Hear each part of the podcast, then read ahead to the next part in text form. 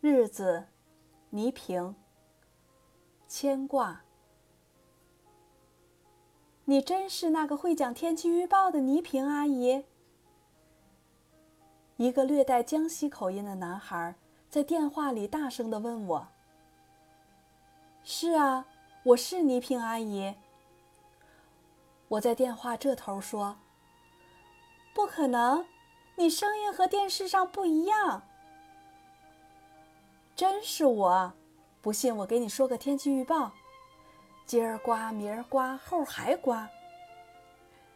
电话里的孩子笑得那么开心，我却忍不住流泪。泪水滴在了我手里的那封孩子父亲写给我的信。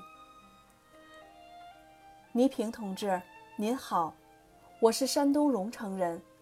现在在江西省临川市华东地质学院工作。您是我国著名的主持人，大家都喜欢您。我们全家人同样都非常喜欢您的节目，对您主持的综艺大观节目更是每场必看。您用荣城话报的天气预报，初播和重播我都因外出办事没有看到。对于我这个生于荣城。长于荣城的人来说，真是一个不小的遗憾。另外，我的儿子徐海峰，一九九零年八月生，也和我一样，为有您这样的老乡骄傲。只要见到您的图像或照片，或听到您的名字，就会向别人介绍：“倪萍阿姨是我的老乡。”不幸的是。我们全家已有半年没有看电视了，原因是我的小孩一九九二年因右眼患视网膜母细胞瘤，做了右眼眼球摘除手术。从今年年初起，他的左眼视力又开始下降，现在已降低到无法自理的程度。他几次叫我用荣城话报天气预报，所以。我想请您帮忙，您是否有天气预报的母带？如果方便的话，能否寄一盒给我们？请您帮助了解一下，治疗视网膜母细胞瘤有没有成功的先例？既保住了眼睛，又保住了生命。老乡，我对于您来说是很陌生的，而您对于我来说，对于我的全家。对于全国广大的电视观众，则是那样熟悉，所以，我才冒昧的给您写信。随信寄来照片一张，照片左边的男孩为我的小孩，这是今年八月五日他过生日时与邻居的小孩在一起。祝您百尺竿头，更进一步。徐东喜，一九九五年。九月十日，做了电视节目主持人之后，我经常收到类似这样的求助信。说实话，能帮的我尽量去帮，但令人痛苦的是，许多事情我是心有余而力不足，只能辜负他们对我的期待。我常说，承受的爱。承受的期待太多太多，内心深处总怀有一种欠债感。读了小海峰父亲给我的信，我为孩子的境况而担忧，也为自己的无能为力而难过。那一天，我在电话里给他说了好几遍天气预报，我所能帮助的，也仅仅是这些了。小海风，你好吗？说出了问候，我又心酸了。怎么会好呢？一个才五岁的孩子就要双目失明了，就要告别这个光明的世界了。他从此将陷入永久的黑暗之中，再也看不见灿烂的阳光、绚丽的花朵和这纷纷。凡凡的世界。接到小海峰父亲的信后，我立刻赶往同仁医院找大夫咨询。双眼视网膜母细胞瘤在我们国家是一万两千分之一的发病率，而这其中只有万分之一是无法治疗的恶性肿瘤。小海峰得的这种病是很少见的。我追问大夫，结果会怎样？大夫语重心长地说：“像他这种情况，即使手术摘除了双眼，恶性毒瘤也会扩散。这实际上就是癌。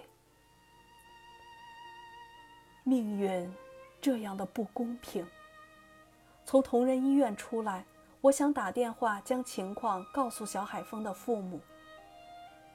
电话拨通了，我对着话筒，却含糊其辞。我以什么样的方式告诉他们，你们的孩子患了绝症，无望了？我无论如何也说不出。我想安慰他们夫妇，但面面对此情此景，任何话语都是那么苍白无力。我想伸手帮助他们。可他们现在除了想要自己心爱的孩子活着，其他还有什么需要呢？不知怎么的，我心里特别惦记小海峰，总是在想：一个才有短暂的五年人生经历的弱小生命，怎么能抵抗住这病痛的折磨？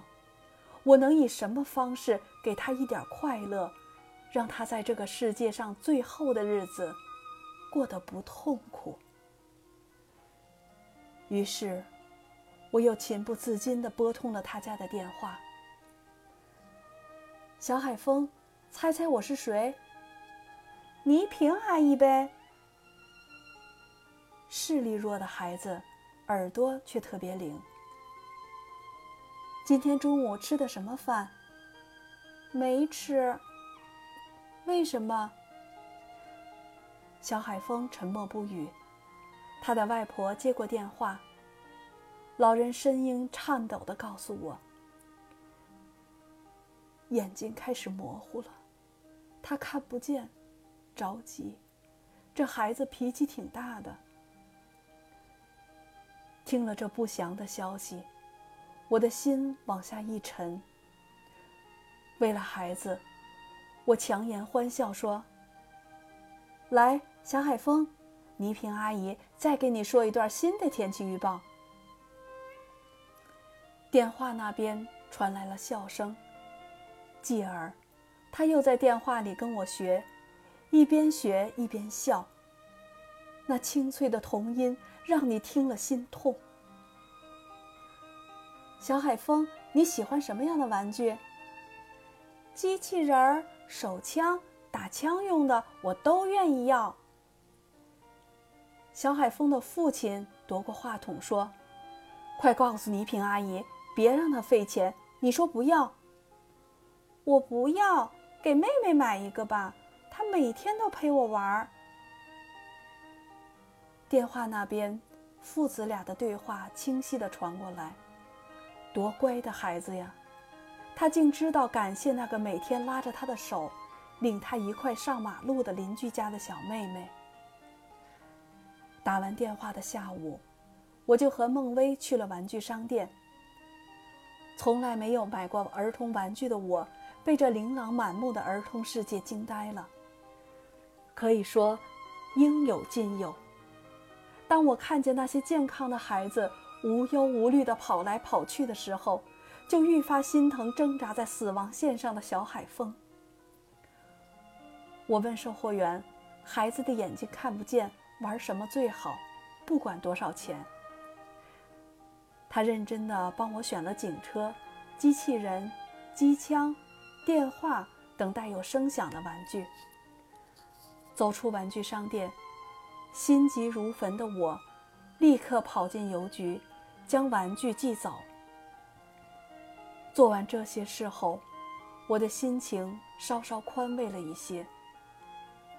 过了几天，小海峰的爸爸来电话说，因为是倪萍阿姨买的小玩具，小海风就格外喜欢，谁也不让动，逢人还吹：“这就是电视上那个倪萍阿姨从北京给我买的。”他为此快乐了好些天。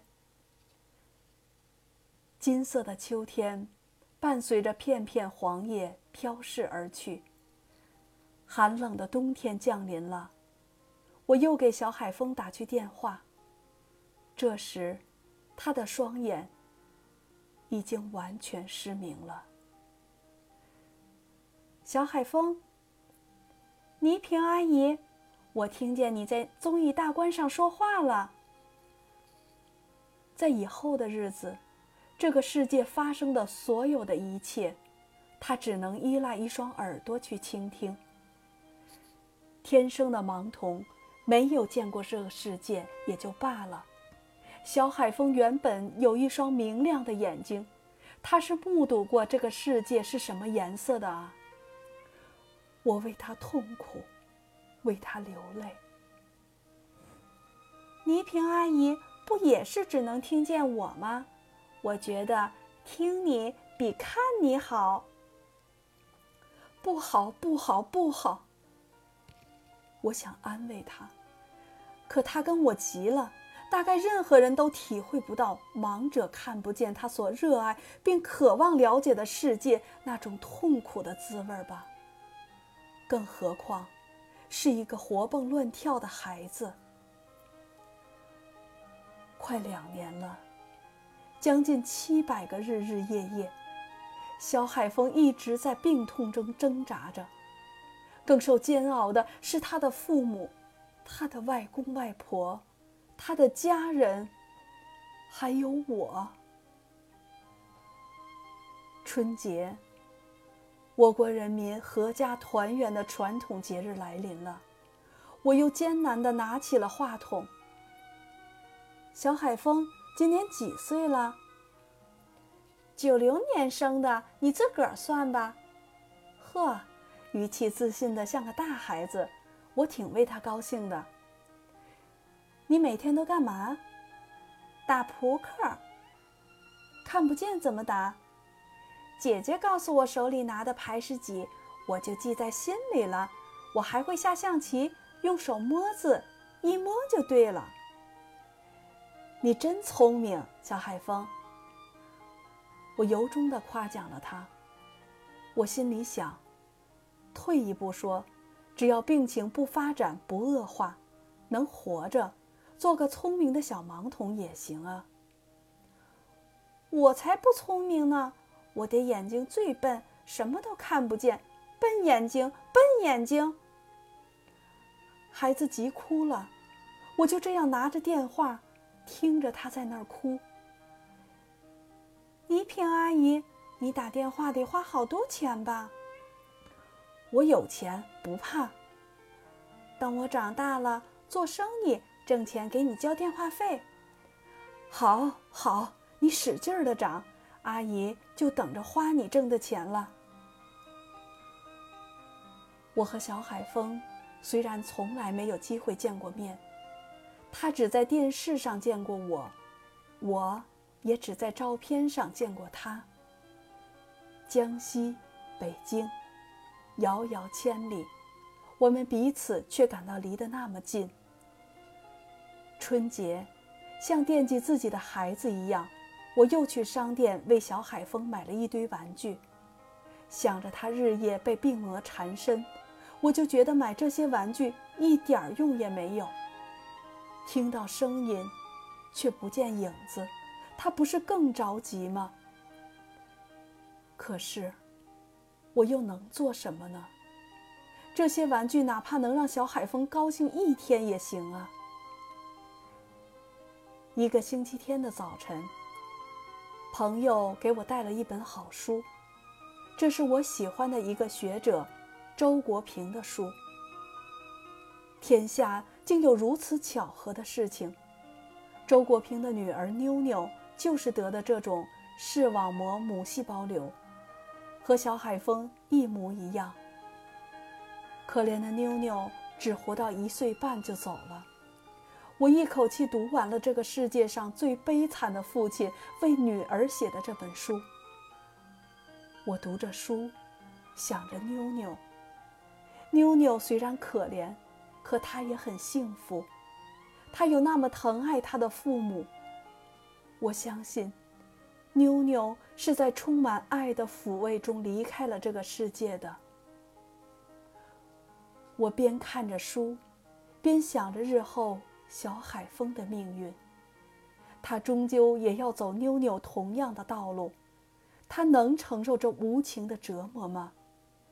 他的父母能承受得了眼睁睁看着孩子走向死亡，而自己却束手无策的痛苦吗？或许，小海风比妞妞大几岁。生命力更顽强一些。我又不由自主地拿起了电话，又听到了千里之外那个孩子的稚嫩而天真的声音。我真想把周国平的这本书给妞妞，写给妞妞的书给小海风的父母寄去，让他们看看，从中寻找一点支撑的力量。可我又怕，这本书给他们带来更大的压力和悲伤。我真傻，做父母的还需要什么力量？替儿女去死，他们都毫不犹豫，力量还不有的是。我真是多余。小海风，如果你已经长大懂事了，你知道什么叫惦记了。倪萍阿姨一定是远方最惦记你的那个人。如果你被病痛折磨的受不了了，倪萍阿姨一定在远方分担你的痛苦。我可怜的孩子，但愿我这毫无意义的牵挂、惦记，能够帮帮你。我的头脑中。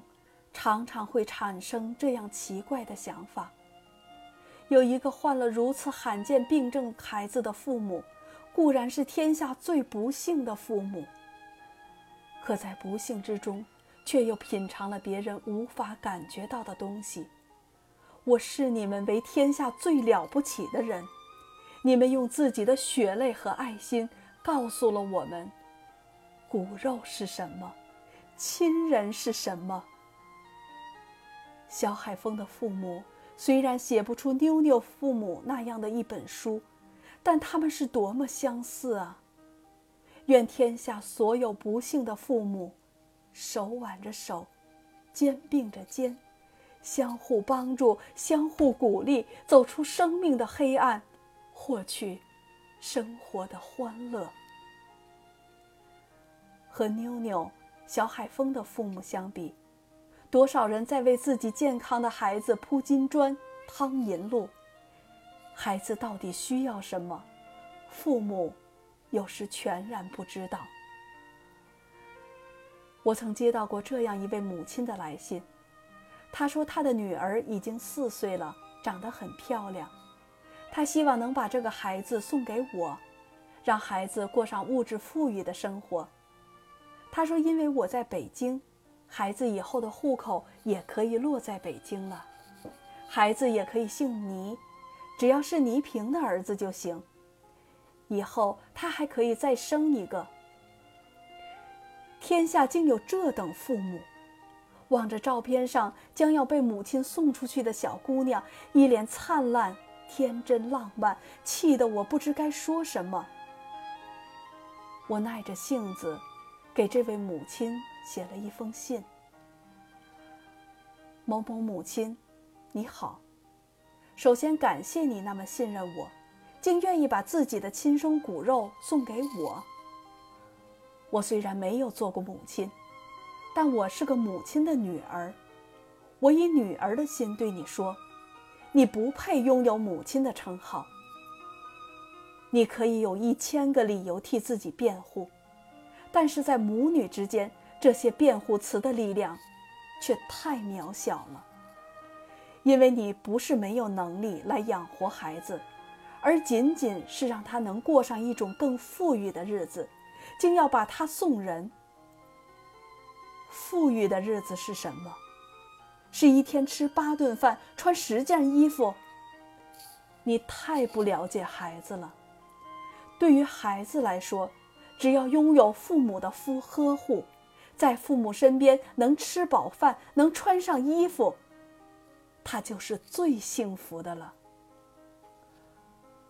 如果我真接受了，你就永远不会安宁了。相信我吧。我把你的信烧了，不要再有这样的怪想法了，好好抚养你的儿子吧。世界上没有比母亲更伟大的职务了，你是生在福中不知福。祝孩子幸福，倪萍。一九九五年。写完这封信后。我还坐在办公室里闷闷不乐。其实，从道理上我完全可以想通，但是感情上我受不了。这个社会的价值观、道德观怎么会被一些人扭曲成这样？天下什么人都有。邵大姐这句最质朴的话，道出了最深刻的道理。这可能就是世界的真实状况。什么人都有，好人、坏人，不好不坏的人，好好坏坏的人，谁都可以坏。但我始终觉得，被称为母亲的人不该坏呀。美丽的皇冠戴在你头上，你就必须维护她的荣耀。母亲，是多么圣洁的称号。谁都可以坏。谁都可以坏，但母亲不可以。妞妞和小海风是不幸而又幸福的孩子。那个我不想说出名字的女孩是幸福而又不幸的孩子。幸福的与不幸的，我都牵挂，因为他们是孩子。愿天下所有的孩子。都牵挂这些可爱的孩子。我和小海风的相识，是源于那个曾经在电视上说过的幽默小段《天气预报》。那么，一个不到五分钟的小节目，给这个不幸的孩子带来一片晴朗的天空，我内心有说不出的喜欢。天气预报，西北风。今儿刮，明儿刮，后儿还刮，一直刮到下个星期六。我愿每天都为小海风那阴霾密布的世界送去一片阳光，一阵清风，一个晴朗的天气预报。愿海小海风不再孤独。电话里的小海风那么健康，那么机智。大夫说的真对。大凡这种孩子都特别聪明。小海风用他那稚嫩纯洁的心在感受这个大千世界。他告诉我，每天他能猜出他爸爸下班的时间，那么他就乖乖地坐在门口等待。门一响，他就问：“谁呀？”有时他爸爸逗他不说话。他从爸爸那拖拖拉拉的脚步声中一听就知道了。七岁的孩子正是最淘气的年龄，可小海风失去了淘气的本钱，没有了明亮的双眼，他一个人在那黑暗的世界里猜想着每一个人的音容笑貌。每次和我通电话，他的小嘴儿就说个没完。外婆属什么？外公有几个孩子？大伯、二伯叫什么？凡是他知道的事，都一点不落的告诉我。我真喜欢听。凡是爸爸妈妈给他讲过的故事，他都在电话里给我讲。有时，他也问我：“你的孩子呢？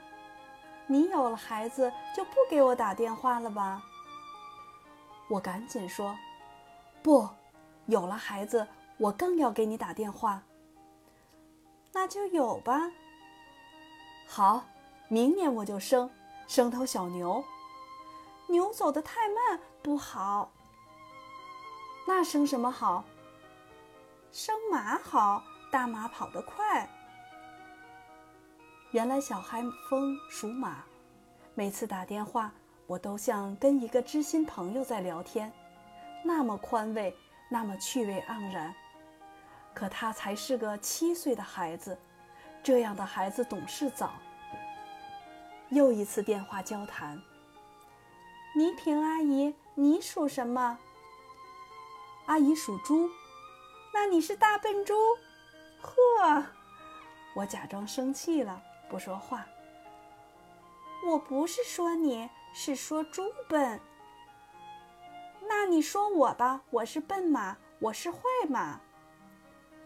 小海风生怕我把电话挂了，聪明的孩子。倪萍阿姨，你是名人吗？是啊，小你小海风不是名人吧？这回我可比你厉害。小家伙真不示弱。那山东的名人也算不上你，武松更有名，他都能打死老虎，你能吗？我和小海风像母子，又像姐弟。许多时候下了班。没事，坐在桌前愣神儿，会不由自主地拿起电话。不是想说什么，而是听听小海风的声音，就心满意足了。有时，他随便说一句：“你吃饭了吗？”我都很感动。还有什么忧愁？还有什么烦恼？小海风净化着我，鼓舞着我。我牵挂我这个小老乡，更感谢我的小老乡。好好活着，孩子，也许在你身上会发生奇迹。有一天，你又可以从电视上看见我了。我一定为你再说一次天气预报。